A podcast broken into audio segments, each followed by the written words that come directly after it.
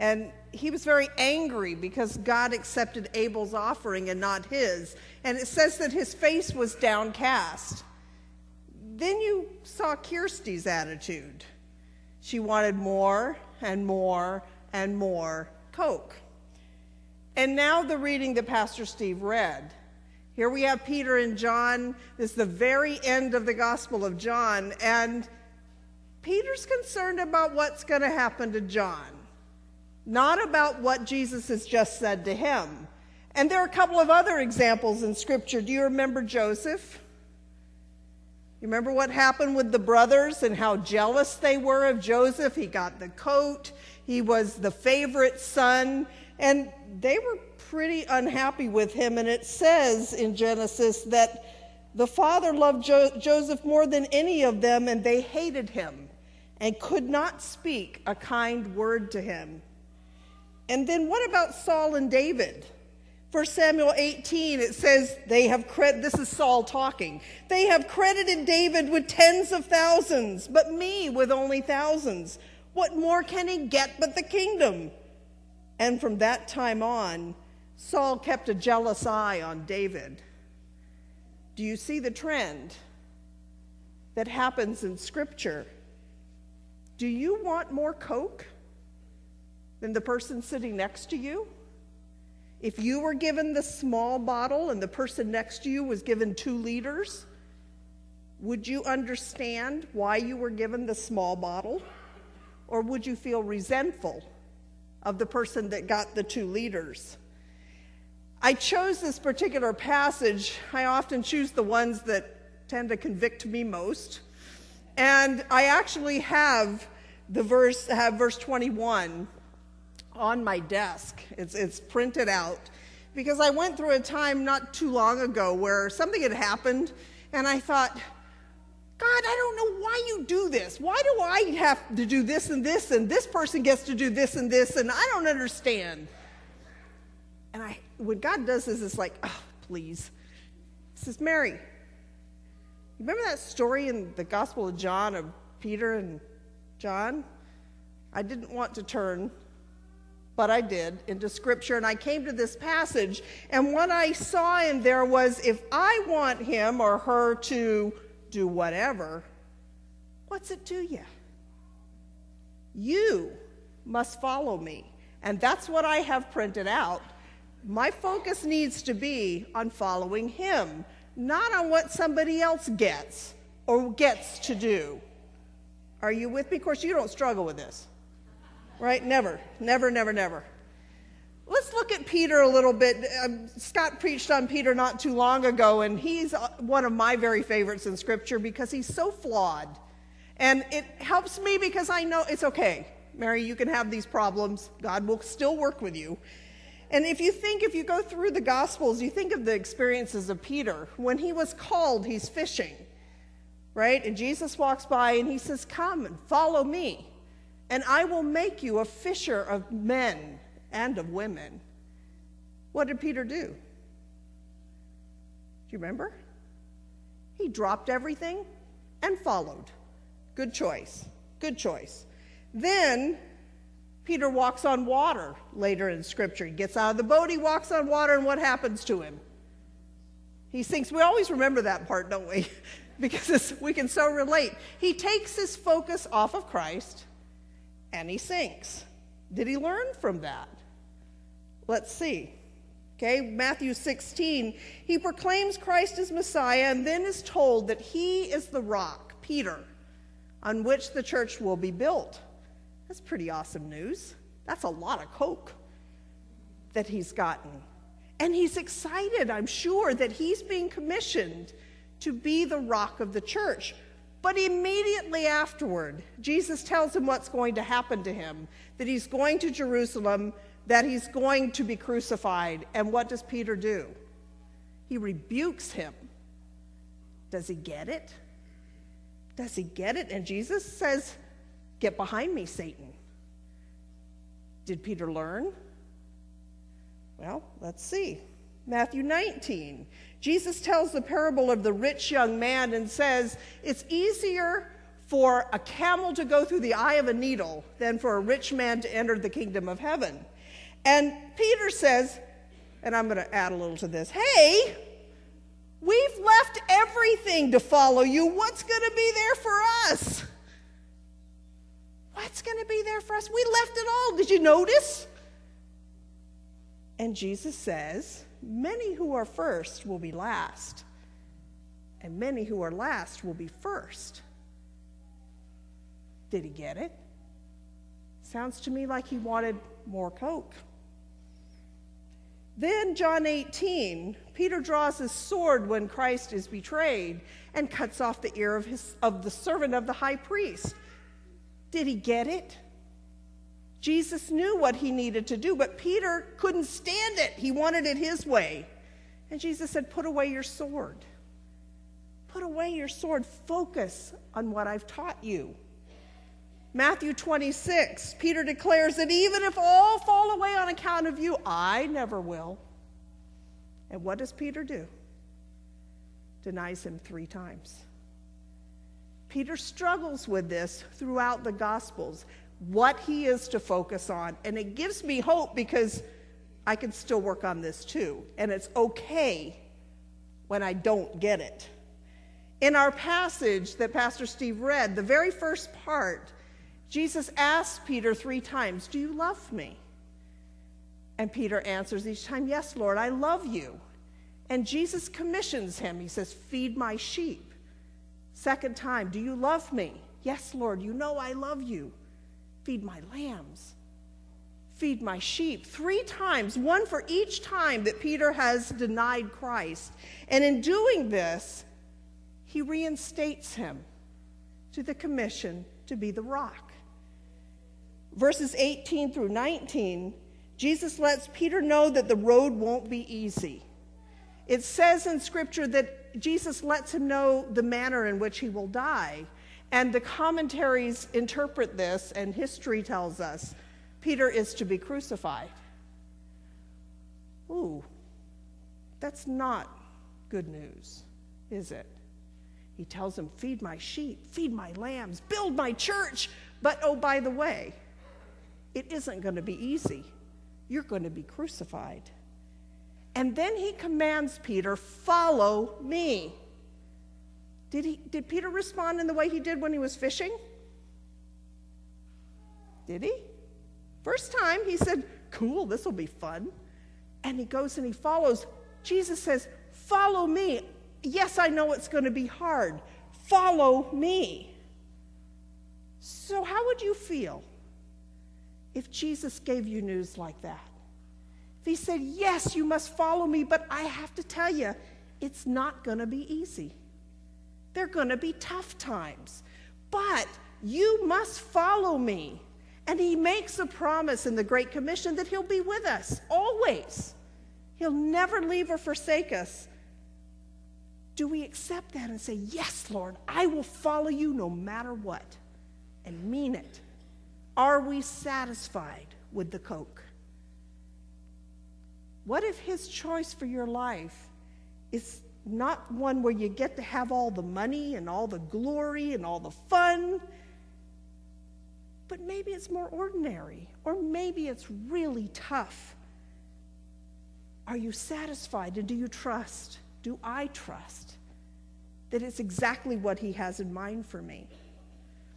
Spiritual gifts in Scripture are another great example of this.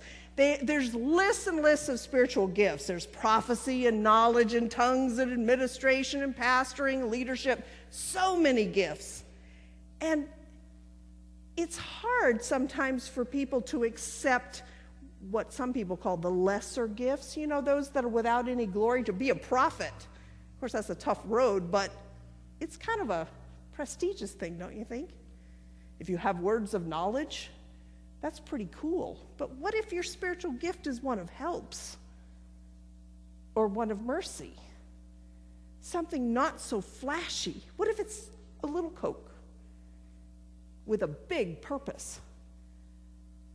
I remember when I took a class in seminary, I had a professor who was so amazing. He was from South America. And he had the gift of the impartation of gifts. So he would put his hand on someone, and if God led him this way, he would tell them what gift God was giving them. And he asked us all to pray. He said, I want you to spend some time in prayer, and I want you to pray about what God is about to do for you. And then I'll pray for you and see if God has something to say. And I'm praying, he said, write down what, what gifts you would like. So, you know, being the humble person I was, I wrote down prophecy and knowledge and, you know, the big ones. I, I wanted the, it does say desire the greater gifts, it's in scripture. So I'm writing these down, and he comes and he's praying, and the person next to me got the gift of prophecy. And I thought, cool. Wonder what I'm going to get. I was so excited. And he put his hand on my head and he prayed and he said, Lord, Lord, mercy. This woman needs the gift of mercy. Give her the gift of mercy. I confess, I'm thinking, what? Mercy? What do I need mercy for? I'm merciful enough. I don't need a spiritual gift of mercy. I'm telling you, I'm telling the truth. And so then um, a little bit later, uh, um, I was called to be a chaplain. Yeah, I needed the gift of mercy. And God knew that. And He blessed that gift once I was grateful and realized what He was doing. It seemed like a little teeny, even smaller than Kirsty's thing of Coke. But it was exactly what I needed.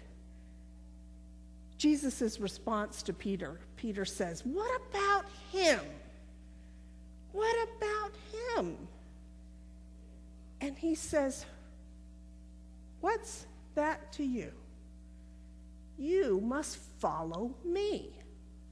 What does it matter what I do for someone else?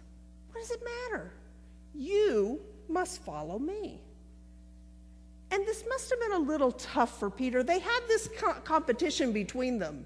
When we hear the story of the tomb, the empty tomb, there's a place where they're racing to the tomb. Can you just picture that? Here are these two disciples, and they're racing to the tomb. Let's see who's going to get there first. Do you know who got there first? Anybody know? John. John got there first. And so here's Peter. There's this competition between them. And he's just been told he's going to be crucified. And he says, Well, what about him? Is he getting to win again? And Jesus doesn't tell him what's going to happen to John. But he says, What's it to you? You must follow me. Peter's been given a huge commission by Jesus. He's been reinstated after he really messed up. He's been given a huge gift. He knows that he's destined to be the rock on which the church will be built. And yet, when he learns that he's going to have to go through tough times, what does he do? He whines about someone else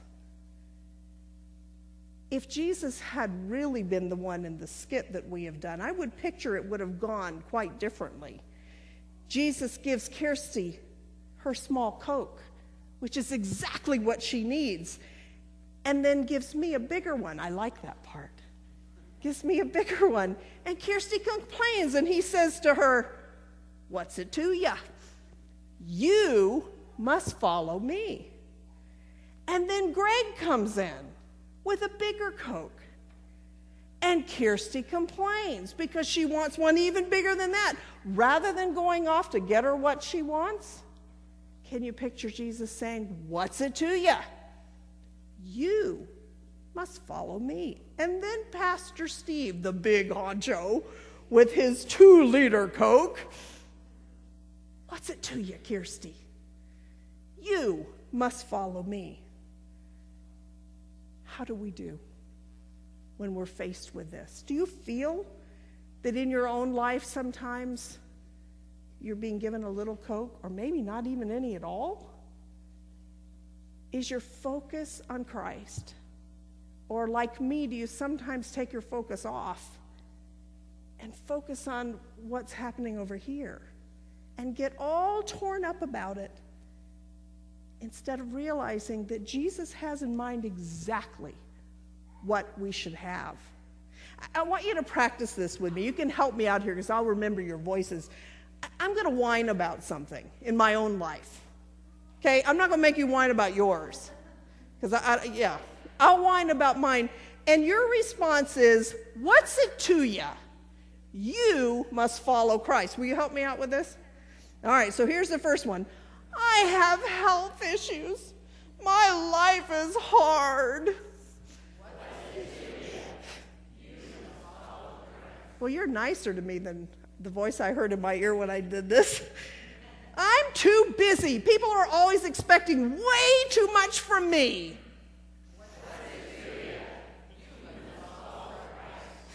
I don't always get to have my way. How can I be a good witness when I'm frustrated?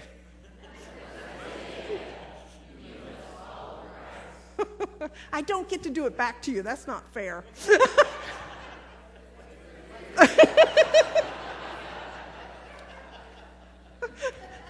it's so fun when that happens. It's not written down. it just seemed very, very appropriate. Okay, so what about the circumstances? I was thinking about this a couple of days ago, and I'd already written this, and I thought, okay, but what about those circumstances where you really are pretty sure that person with the more Coke? It's not Jesus determining this. They're not being very Christ like. Do we get off the hook? Do we? right answer Jesus, and what's it to you? Pastor Steve has been preaching in, the, in chapter 3 of Colossians. In chapter 3, verse 8, it says, You must rid yourself of anger, wrath, malice, slander, and abusive language from your lips. Uh oh. Even if it really does seem unfair, if we get angry, if we get resentful, we are not following Christ. We are still focusing on the wrong things. We must follow him. So, did Peter finally get it? Did he? The book of Acts, when you read about Peter, he is the rock. He gets it. And I praise God for that. There is hope because the same spirit is there available for us. 1 Peter 5, verses 5 to 6 it says, Young men, in the same way, be submissive to those who are older. All of you, clothe yourselves with humility toward one another, because God opposes the proud, but gives grace to the humble. Humble yourselves, therefore, under God's mighty hand, that he may lift you up in due time. I think he got it. 1 Peter 1 3 through 7. Praise be to the God and Father of our Lord Jesus Christ. In his great mercy, he has given us new birth into a living hope through the resurrection of Jesus Christ from the dead, and into an inheritance that can never perish, spoil, or fade, kept in heaven for you, who, are, who through faith are shielded by God's power until the coming of the salvation that is ready to be revealed in the last time. Listen to this part. In this you greatly rejoice, though now for a little while you may have had to suffer grief and all kinds of trials. These have come so that your faith, of greater worth than gold, which perishes even though refined by fire, may be proved genuine and may result in praise, glory, and honor when Jesus Christ is revealed. He got it. He got it. He understood in all of those trials, if he focused on Christ, Christ could use him to bring glory. Christ could use him to reach out to other people, to shine as someone different, someone who's not bogged down by what's it to you? What's it to you? Do we need more Coke? Or do we understand that we are exactly where Jesus wants us to be, to live out the purpose He has designed for us. Whatever amount of coke God has given you is perfect. It's perfect, regardless of what anyone else has. Like the three bears, remember that little fairy tale? I'm a grandmother now, so I'm getting back into these. Not too big, Not too small, but what? Just right. The next time that you catch yourself feeling a little resentful, it's so human what we do. Let these words ring in your ear. What's it to you? You must follow Christ. Focus on Him and Him alone, and the importance of what other people have, the importance of what they get to do, will fade. Then we can put on those new clothes that Pastor Steve preached about last week. And I'm not going to ask, I'm not going to discourage you, Pastor Steve, by seeing if they remember. Do you remember? Just raise your hand. You don't have to tell me. You don't have to tell me. Okay, good. These are the clothes compassion, kindness, humility, gentleness, and patience. How do you put on the new clothes? By leaving room, getting rid of the old self, the anger, and the jealousy, and the envy. The peace of Christ, you'll be showered in it. Would you pray with me, please? Lord, help us to, to rejoice in what you have given us. Lord, if it's a little Coke, praise you for it. If it's two liters, praise you for it. It doesn't matter because what you've given us is exactly what we need. May we learn to trust that.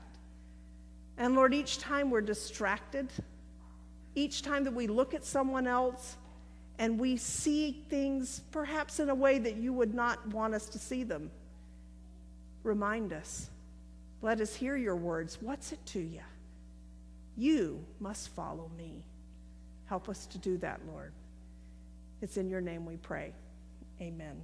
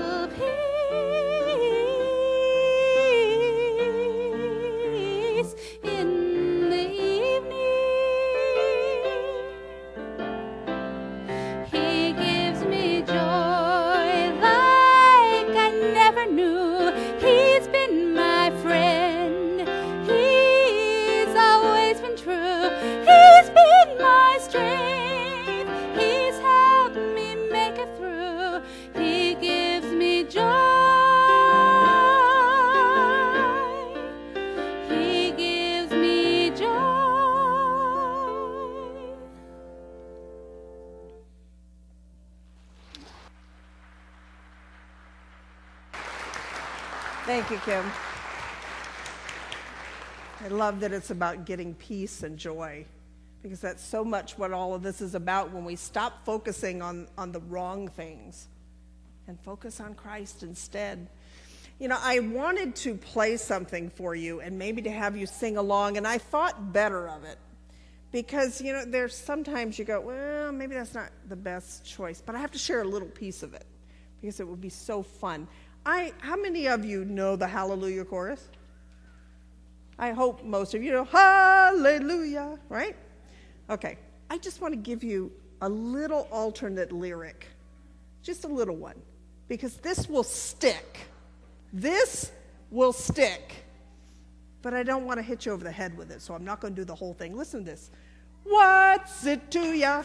What's it to ya? What's it to ya? What's it to ya? What difference does it make?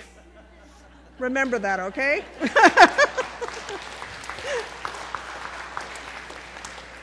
I don't want to do the whole thing because it really gets a little dicey as it goes, but, but that part, you know what? That sticks in my mind.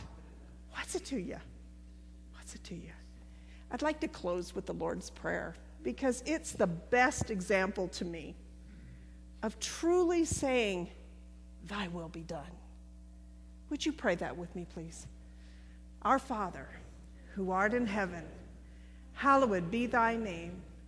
Thy kingdom come, thy will be done, on earth as it is in heaven. Give us this day our daily bread, and forgive us our debts as we forgive our debtors.